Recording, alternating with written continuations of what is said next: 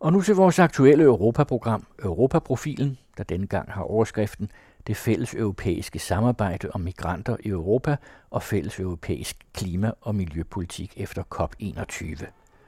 Det er Nette Brun Johansen, der er vært.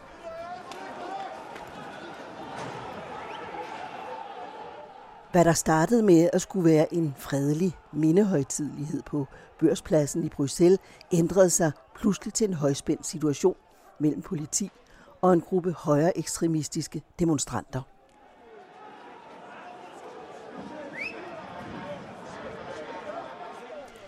Belgiens hovedstad blev tirsdag den 22. marts ramt af et terrorangreb i lufthavnen Saventem og i et metrotog, der befandt sig på stationen Malbec nær EU-institutionerne i det centrale Bruxelles. Det er islamisk stat, der hævder at stå bag. Myndighederne havde opfordret folk til at udskyde demonstrationerne, der skulle udtrykke solidaritet med ofrene for tirsdagens bombeangreb. Alligevel dukkede mange op på Place de la Bourse for at lægge blomster, tænde lys og skrive hilsner til ofrene for terroren. Den højere ekstremistiske gruppe stod og råbte i et kvarters tid. Dette er vores hjem og slagord om indvandring, inden politiet satte ind med kampklædte betjente og vandkanoner for at fjerne de sortklædte demonstranter. Den belgiske avis Det Standard vurderer, at der var omkring 450 demonstrerende. Velkommen til Europaprofilen, der i en række programmer ser på vores tids største emne, hvordan håndterer vi de aktuelle flygtningestrømme i Danmark, i Norden og i Europa. Udsendelserne produceres med støtte fra Europanævnet. Mit navn er Annette Brun Johansen. I want to appeal to all potential illegal economic migrants wherever you are from. Do not come to Europe. Do not believe the smugglers. Do not risk your lives and your money. It is all for nothing. Greece is among the most affected countries. In fact, the most affected. Let me repeat what I said here in Athens only two weeks ago. Excluding Greece from Schengen is neither an end nor a means in this crisis. Det store antal flygtninge, der allerede i årets første måneder er kommet til Europa, fik EU-præsident Donald Tusk til at sige, do not come to Europe. Migranter og flygtninge har Europa dagsordenen i hele Europa. Det europæiske samarbejde er udfordret som aldrig før, og det ene EU-topmøde afløser det andet. Den græske ø Lesbos har indtil nu været den store indfaldsport ind i Europa, og hver dag er der kommet nye flygtninge, der har rejst gennem Tyrkiet for at søge asyl i Europa til øen. Anslået 800.000 er krydset mellem de to blokke alene i år.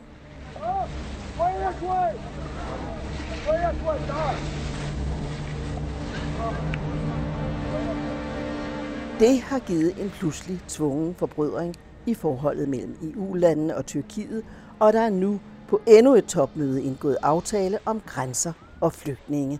Det skal ske gennem en styrkelse af kontrollen med de tyrkiske grænser, øget kystbevogtning, bedre fungerende tilbagesendelsesaftaler for tredjelandsborgere, der ikke har krav på asyl i EU, og ved at skabe bedre leveforhold for de 2,2 millioner flygtninge, der allerede er i Tyrkiet, så de ikke føler sig nødsaget til at søge mod Europa ved EU-Tyrkiet-aftalen om returnering af flygtninge og migranter til Tyrkiet mindske asylpresset på Danmark? Næppe, siger Ove Weiss i kommentaren en kold tyrker.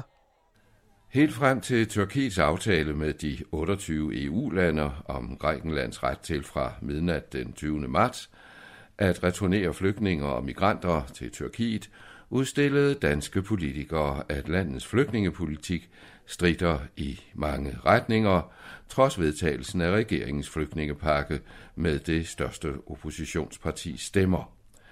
Statsminister Lars Løkke Rasmussen krævede uden mandat i Folketinget, Grækenland ekskluderet af Schengen-samarbejdet, det vil sige aftalen om fri bevægelighed i EU, fordi landet har lavet 10.000 af uregistrerede asylansøgere rejse videre nordpå. Hør politisk kommentator Ove Weiss sidst i udsendelsen. Jeg ved ikke, hvorvidt begrebet undergang des Abendlandes er kendt i Danmark, men det er det, der står forud. Det er undergangen af den europæiske kultur. Og hvornår det kommer, det ved jeg ikke, men den kommer. Usvigeligt sikkert. Man kan ikke stanse en folkevandring. Det er det komplet umuligt. Man kan ikke opgive. Og jo før det erkender det, jo før det virkelig ser det i øjnene, at det det er, det er en folkevandring, og det kan så gøre, hvad pokker de vil, så kan det ikke stanse den. Nogle terrorister menes at være sluppet ind i Europa via Ungarn, Østrig, Peter Esterhars. Men lad mig spørge om noget, noget andet. Øh, hvordan håndterer et østeuropæisk land som Ungarn øh, flygtningestrømmen hen over det europæiske landkort? På gammel østeuropæisk vis meget martialsk. altså brutalt. Her i øh, Vesten og specielt i Nordeuropa, der snakker vi stolp op og stolp ned om, om humanisme, og vi må, og de skal vi, og sådan noget. Samtidig med, at folk øh, øh, knorer og, og er utilfredse, og kan ikke lide alle de der flygtninge. Det kan de heller ikke her. Altså, det skal man jo endelig ikke tro, at de kan. Der er nogen, der, der synes, at det skal hjælpes. Men langt de fleste synes det ikke.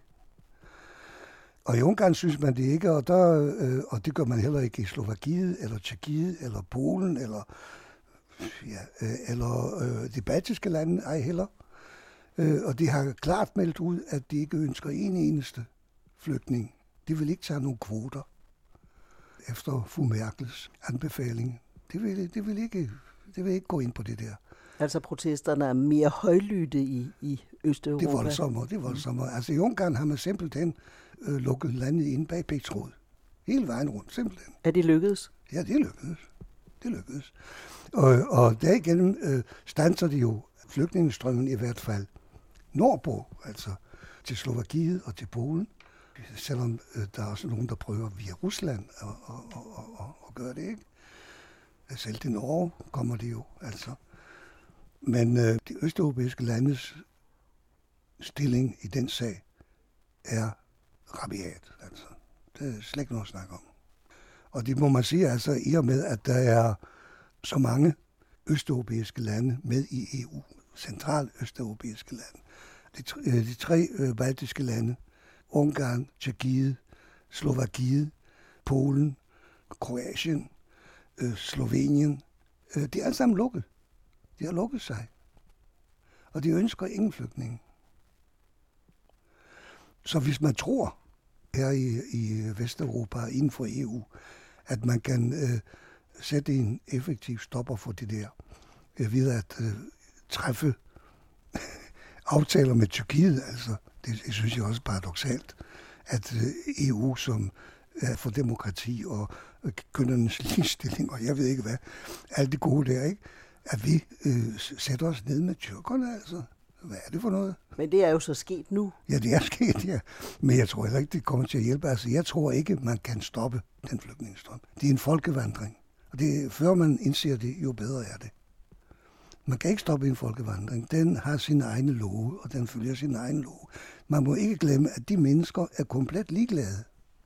De er ligeglade, om de dør, eller sulter, eller, eller øh, de tager en chance. Fordi derhjemme har de ingen chancer. Det er da altid bedre at forsøge sig over Middelhavet, eller selvom det er en blimsolder, som synker sig godt, eller et eller andet. Altså, der er dog en chance. Men derhjemme er der ingen chance. I Etiopien er ingen chance. I Somalia er der ingen chancer. Der, der kraperer de bare. Og det er øh, ligegyldigt, om de er krigsflygtninge eller, eller ja, det er fuldstændig ligegyldigt. Altså, man dør, øh, om det er de bomber eller gevær, man dør af. Eller om de, eller om de er sult, man dør af. Det er hip som hap. Man dør. Og det er det, man flygter fra. Man prøver at redde sine børn. og sin familie, og man prøver at skaffe sig i tilværelse, som er menneskeværdig. Og det, de handler om, og, og, og de mennesker, der, der har begivet sig ud på den rejse, de er fløjtende ligeglade med, hvor mange pigtrådshegn og, og, og hvad vi ellers stiller op, eller tyr, tyrkerne, der sender den tilbage, eller frem og tilbage, og jeg ved ikke hvad. Altså, det er fløjtende ligeglade. De kører deres egen vej. Så som du ser det, så er det en folkevandring, ja. som de europæiske lande, ja. som EU ikke kan stille noget op imod uanset hvilke aftaler man prøver at, nej, at det eneste, man kunne gøre, ja, det eneste, man eventuelt, eller man burde gøre, det er at sætte sig ned og finde ud af, hvordan, hvad skal vi gøre?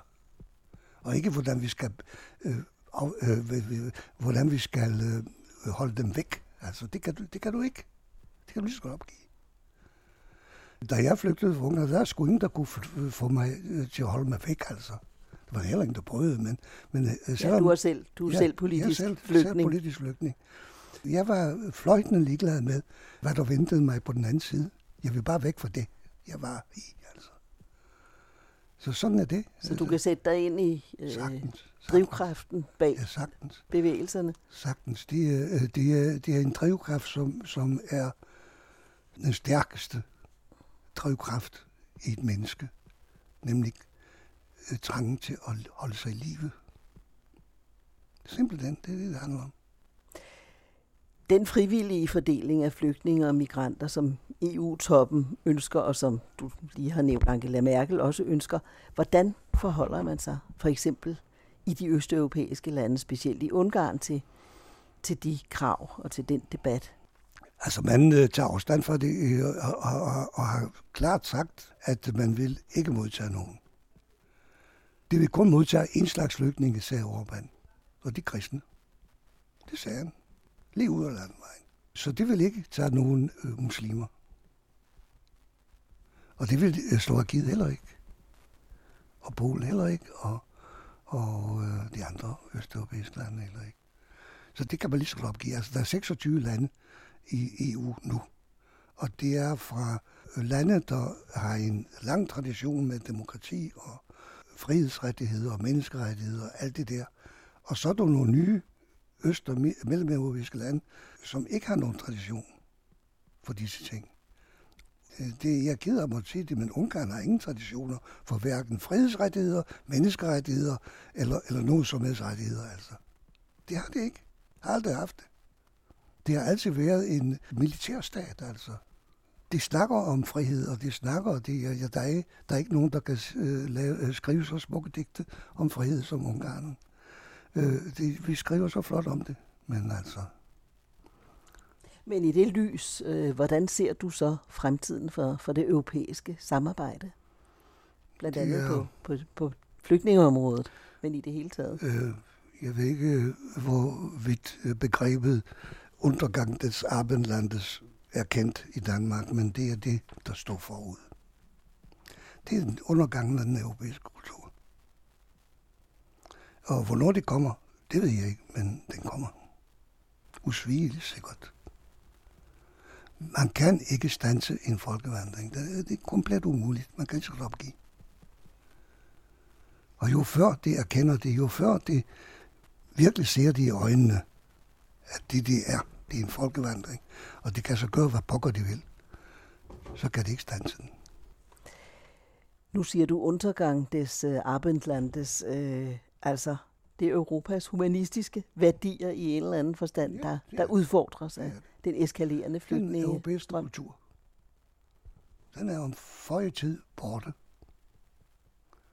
Og så har vi multikultur i stedet for, jeg ved ikke, hvor godt det er. Hvad tænker du om det? Ja, ja. Altså, jeg synes øh, godt om multikulti, hvis man er forankret i sin egen kultur. Så er det helt fint. Men hvis man bliver rådløs og taber, taber sin identitet, om man så må sige, sin kulturelle identitet, så er det noget skidt. Det fører ikke til noget. Det kan man jo se i Amerika, altså. Nogen ville sige, at du ser sort på fremtiden. Ja, det gør jeg. Men det er fordi fremtiden er sort. det er jeg ked af det. Det er ikke, altså, det er ikke fordi jeg er egentlig i grunden er pessimistisk anlagt. Tværtimod, jeg er altid været en, en livsglad optimist. Øh, men jeg kan ikke rigtig se udvejen. Det kan jeg sgu ikke. Hvor tror du så, det ender? Ja, altså, øh, hvis man skal øh, rulle scenariet op sådan helt fra nu og så til, øh, til den bitre ende, så ender det med, øh, at der kommer, der vil komme, der vil komme flere og flere millioner af mennesker, som Europa simpelthen ikke kan opsuge. Hvad skal vi gøre med den? Altså?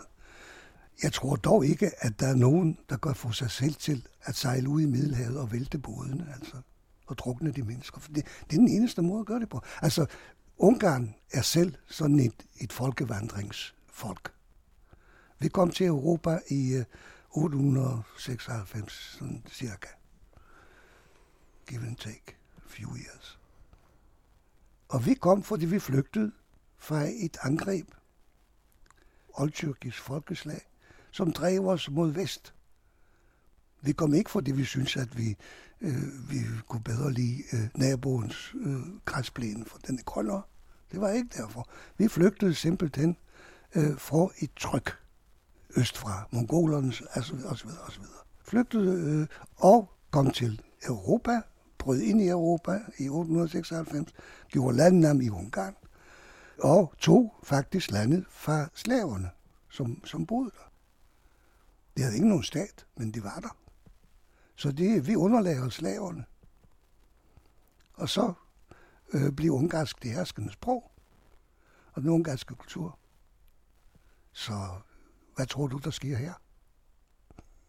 Du, du ser den samme bevægelse? Ja, som... ja, ja, ja. Det, det er det samme. Altså, det kan ikke nytte noget at, at, at skyde det ned og sige, jamen herregud, det var jo mange år siden. Ja, det, det er bare tusind år siden, sagt. Men, men alligevel, det er, mekanikken er den samme. Nu siger du, at øh, de europæiske humanistiske værdier betyder, at der trods alt ikke er nogen, der sejler ud i Middelhavet og sænker de både med flygtninge, der er på vej mod Europa. Men de konventioner, de flygtningekonventioner, som Europa så overholder, er det jo ikke alle lande, Nej, der, der lægger vægt på eller nej, overholder. Nej, bestemt ikke. Øh, og, det, og vi nærmer os også, der snakkes også om, i, i Danmark snakkes der også om, at man burde måske lave om på de flygtningekonventioner. Det, øh, det siger ikke engang Dansk Folkeparti, men selv Venstre og konservative snakker om det. Og Socialdemokraterne, Gud i himlen. Øh, jeg ved ikke, hvad det er for nogle demokrater, men, men, men det kalder sig socialdemokrater. Og jeg mener, venstrefløjen i Danmark er jo svag, altså. Det, det kan jo sagtens snakke. Det er jo gratis snak for dem. Og sige, at vi skal tage imod flygtningen. Det kan de sagtens sige, men hvordan? Og hvor mange? og hvem skal holdes ude, og hvem skal slippes ind? Så enhedslisten kan snakke lige så meget, de har lyst, og, og det lyder meget sympatisk, men det kan ikke bruges til en skid. Altså.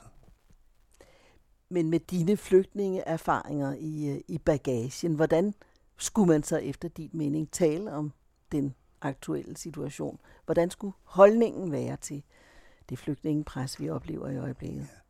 Man skulle først og fremmest holde op med at tale i, øh, i store, flotte vendinger om sagen, og, og snakke om humanisme og næstekærlighed, alt sådan noget. Det er meget fint, men øh, øh man skal simpelthen tale det ned i græshøjde, hele problemet, og sige, men hvad er det, der står, vi står foran? Hvad venter os? Hvad er det, der kommer? Hvor meget kan vi egentlig gøre eller ikke gøre for at forhindre det? Det er det, man skal sætte sig ned og gøre. Først og fremmest for at finde en eller anden løsning, altså. Jeg ved ikke, hvad løsningen er. Det skal jeg ikke påstå, at jeg ved. Men man skal begynde med at forenkle problemet. Men den politiske samtale ser det lige nu i hvert fald ud til, er umuligt at føre. Ja, ja. Det, det, det er derfor, jeg er pessimistisk.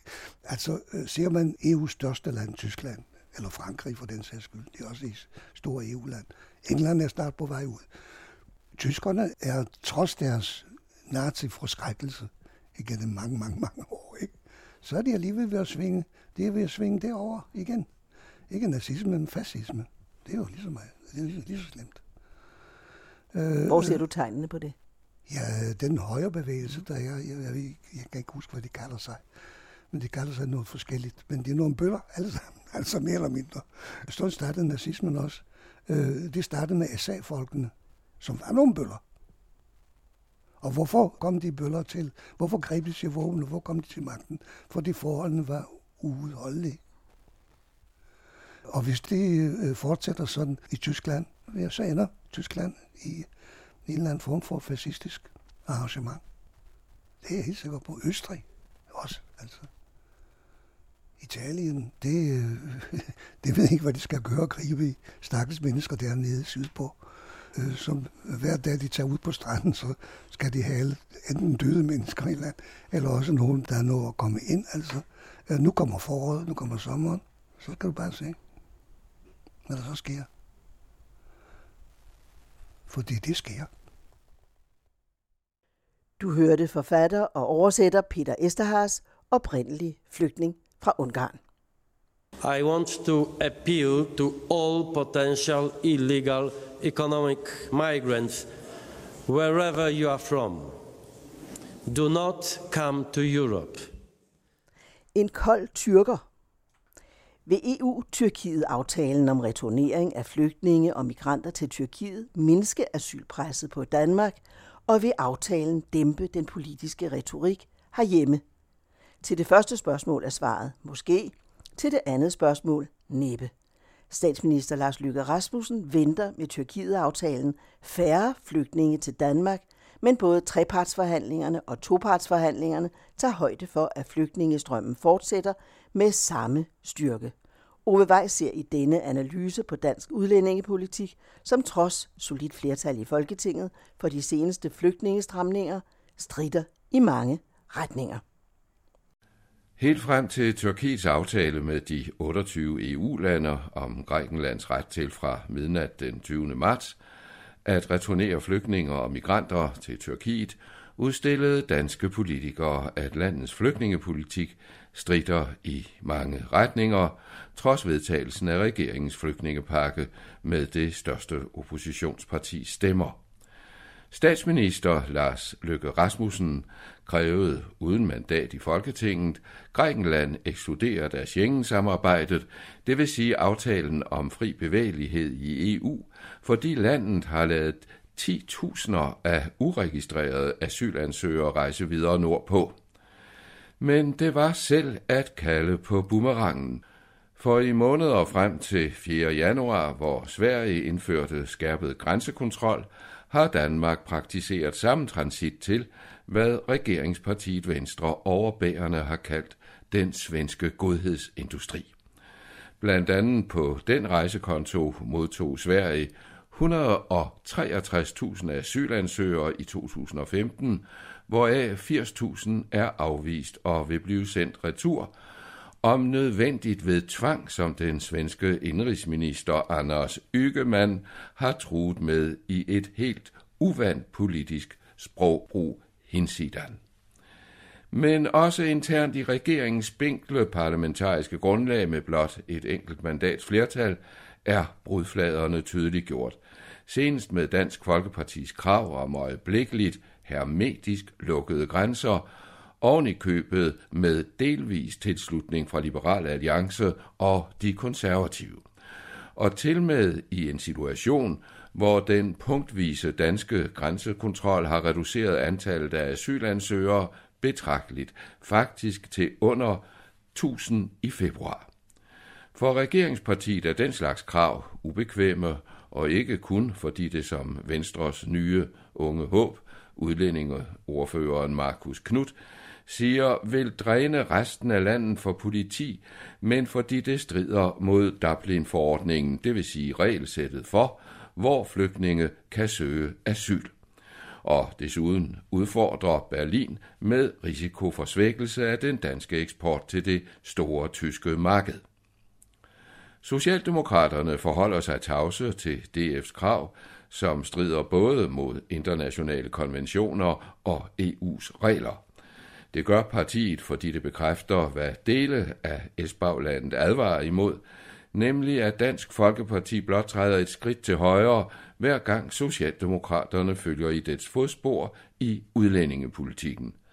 Tålmodigheden er i samme bagland spændt til bristepunktet med vedtagelsen af den såkaldte smykkelov, som mest symbolsk har det vist sig tillader beslaglæggelse af asylansøgers værdier over 10.000 kroner, dog ikke genstande, der som det hedder har affektionsværdi.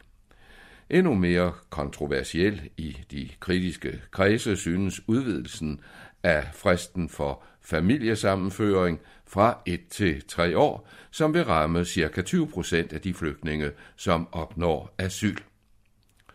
Spørgsmålet er så, om EU-aftalen med Tyrkiet vil mindske asylpresset på Danmark, og om aftalen dæmper den politiske retorik. Til det første er svaret måske, til det andet næppe, dertil er flygtningespørgsmålet et for lukrativt politisk emne for flere partier. I korte træk giver aftalen Grækenland ret til at tilbagesende alle flygtninge og migranter, som ulovligt forsøger at komme fra Tyrkiet til først og fremmest Lesbos og omliggende græske øer. Til gengæld kan Tyrkiet sende en syrisk flygtning fra en af sine lejre til EU for hver gang Grækenland returnerer en syrisk flygtning til Tyrkiet. Dermed håber man også at ramme menneskesmuglerne, for hvem vil og kan betale for at blive fragtet fra Tyrkiet til Grækenland med udsigt til øjeblikkeligt at blive sendt tilbage. EU's modydelse til Tyrkiet er i hovedtræk, landet modtager 43 milliarder kroner til at give flygtningene husly, mad, lægehjælp og uddannelse. Tyrkiske statsborgere bevilges visumfrihed til EU på visse betingelser, som dog ventes indfriet allerede til sommer og Tyrkiet stilles EU-medlemskab i udsigt, men i meget løse formuleringer. Her nu er spørgsmålet så, om EU-landene kan enes om at fordele de syriske flygtninge, som med aftalen får legal adgang til Europa.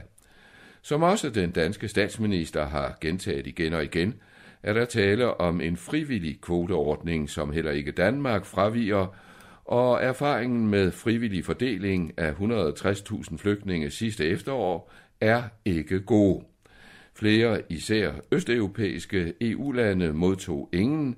Danmarks bidrag var beskeden, så opgaven har i store træk hvilet på Tyskland. En, om man så må sige, professionel kender af flygtningenes veje og vildveje, tvivler på, at Tyrkiet-aftalen vil fungere. Andreas Kam er generalsekretær i Dansk Flygtningehjælp, som de senere år har udviklet sig til international storentreprenør på området med en milliardomsætning og 5.000 ansatte i samarbejde med flere lande om drift af flygtningelejre. Han peger for det første på menneskerettighedssituationen i Tyrkiet, som EU hidtil ikke har fundet betryggende, og som derfor har været en af mange blokeringer af tyrkisk medlemskab. Og så forventer han, hvad der er nok så påtrængende, at menneskesmuglerne vil finde nye, potentielt farligere ruter. Helt officielt har regeringen netop opdateret sin befolkningsprognose, og den viser, at befolkningstallet på grund af flygtninge og familiesammenførte frem mod år 2020 vil vokse med 97.000 flere end forventet i maj sidste år, altså for knap et år siden. Men her skal man være opmærksom på, at regeringen kan se en politisk fordel i at overdramatisere tilstrømningen. Ved afslutningen af Balkankrigene i 1995 forudså Venstre dengang i opposition, at de 20.000 bosniske flygtninge i løbet af få år vil vokse til 30.000, måske 50.000 på grund af familiesammenføringsreglerne. Efter 20 år er det reelle tal 1287, altså i gennemsnit ca. 65 per år. Ikke desto mindre forbereder regeringen, kommunerne og arbejdsmarkedets parter sig på øget tilstrømning med voksende behov for integration af flygtningene. I nogen grad tilfældigt, med næsten på dato sammenfaldende med EU-Tyrkiet-aftalen, forelå de endelige resultater af trepartsforhandlingerne om en mere effektiv integration på arbejdsmarkedet og af topartsforhandlingerne mellem regeringen og kommunernes landsforening KL om især økonomisk støtte til indkvartering og servicering af flygtningene. Europaprofilen har tidligere omtalt rammerne for det 21-punkts program, som regeringen, LO og Dansk Arbejdsgiverforening er blevet enige om. Nu foreligger det konkrete indhold, hvoraf især disse to punkter er afgørende. Der oprettes en ny toårig integrationsuddannelse, IGU, forløbig som forsøgsordning i tre år. Den gælder for flygtninge mellem 18 og 40 år. I perioden har flygtningene ret til 20 ugers skoleundervisning, sprogkursus eller et erhvervsrettet kursus med udbetaling af et beløb, som svarer til den nye lavere integrationsydelse. Et andet centralt punkt er, at virksomheder, der ansætter nytilkommende flygtninge, får en jobbonus på 20.000 kroner efter et halvt år og yderligere 20.000 kroner efter et år. Ordningen har rejst kritik især i fagbevægelsens bagland. Blandt andet har FOA, Forbunden for offentligt ansatte, hævdet, at der reelt er tale om indslusningsløn, i visse tilfælde ned til 49 kroner i timen, til flygtninge, som dermed kan trænge overenskomstansatte danske lønmodtagere på minimumslønnen på ca. 120 kroner ud af arbejdspladserne, både de private og offentlige. Det afviser LO-toppen, men erfaringer fra tidligere jobordninger med offentlige tilskud bekræfter i nogen grad bekymringen. Samtidig er det værd at bemærke, at aftalen ikke indeholder forpligtende mål for, hvor mange flygtninge arbejdsgiverne skal tage imod.